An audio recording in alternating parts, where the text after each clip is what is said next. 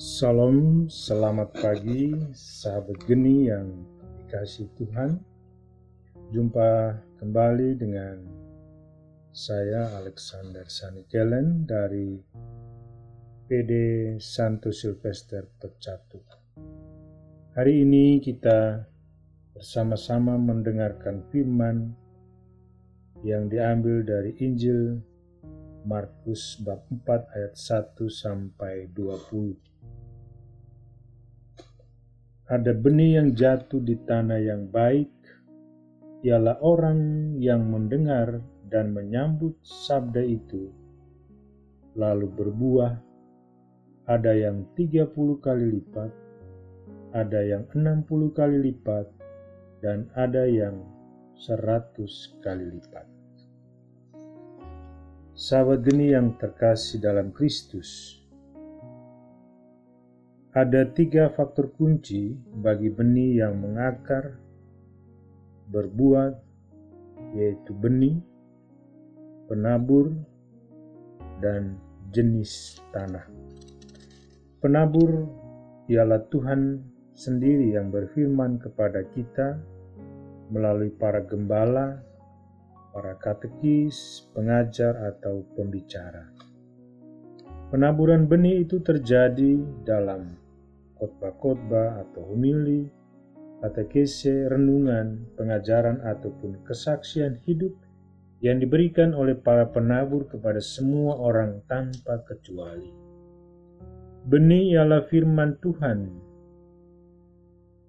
yang kita ajarkan, yaitu nilai-nilai hidup Kristiani. Semua benih firman itu berkualitas dan pilihan.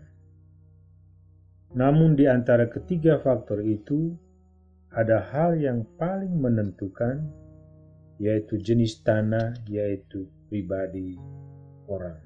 Pribadi kita yang menerima firman. Hanya tanah yang suburlah, sabda itu akan mengakar dan berbuah. Artinya sabda itu mengubah pribadi dan hidup orang tersebut. Banyak rekoleksi, retret, devosi, pengajaran, kursus-kursus rohani yang kita ikuti. Pada akhir acara begitu besar semangat dan komitmen yang kita buat, termasuk membuat komunitas pendukung yang bertugas mengingatkan kita supaya kita tidak jatuh dalam kesalahan dan dosa yang lama. Namun kadang kita pun menyadari euforia rohani itu mudah luntur dan hanya menjadi baju yang tidak mampu mengubah hidup kita. Kita aktif dalam kegiatan bahkan kita menjadi pengurus, tetapi dalam hati kita sendiri kadang penuh pergumulan melawan diri kita sendiri yang membuat kita sendiri lelah dan perlahan-lahan kita mulai resisten, kita mulai mundur, bermasalah kita mulai acu tak acu. Banyak dari kita kemudian mencari penabur-penabur sabda yang hebat dan berkualitas. Sebentar kita dapat penyemangat dan penghiburan, tetapi dalam sedikit waktu hidup kita kembali kepada pergumulan awal kita. Bukan penabur atau benih yang harus kita tuntut, tetapi tanah batin kita lah yang harus kita olah. Sabda Tuhan perlu kita terima dengan pengolahan kepribadian kita.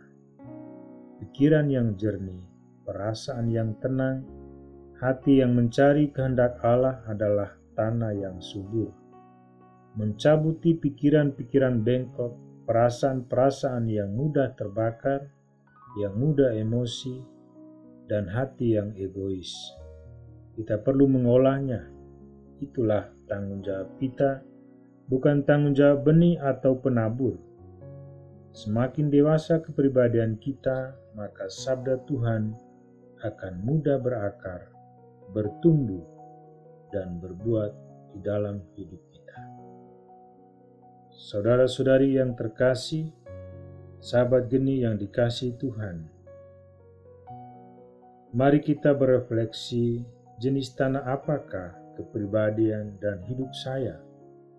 Apa hal-hal konkret yang dapat saya lakukan supaya tanah hidupku menjadi subur? Mari kita berjuang agar hidup kita, diri kita, keluarga kita menjadi tanah yang subur. Semoga Tuhan memberkati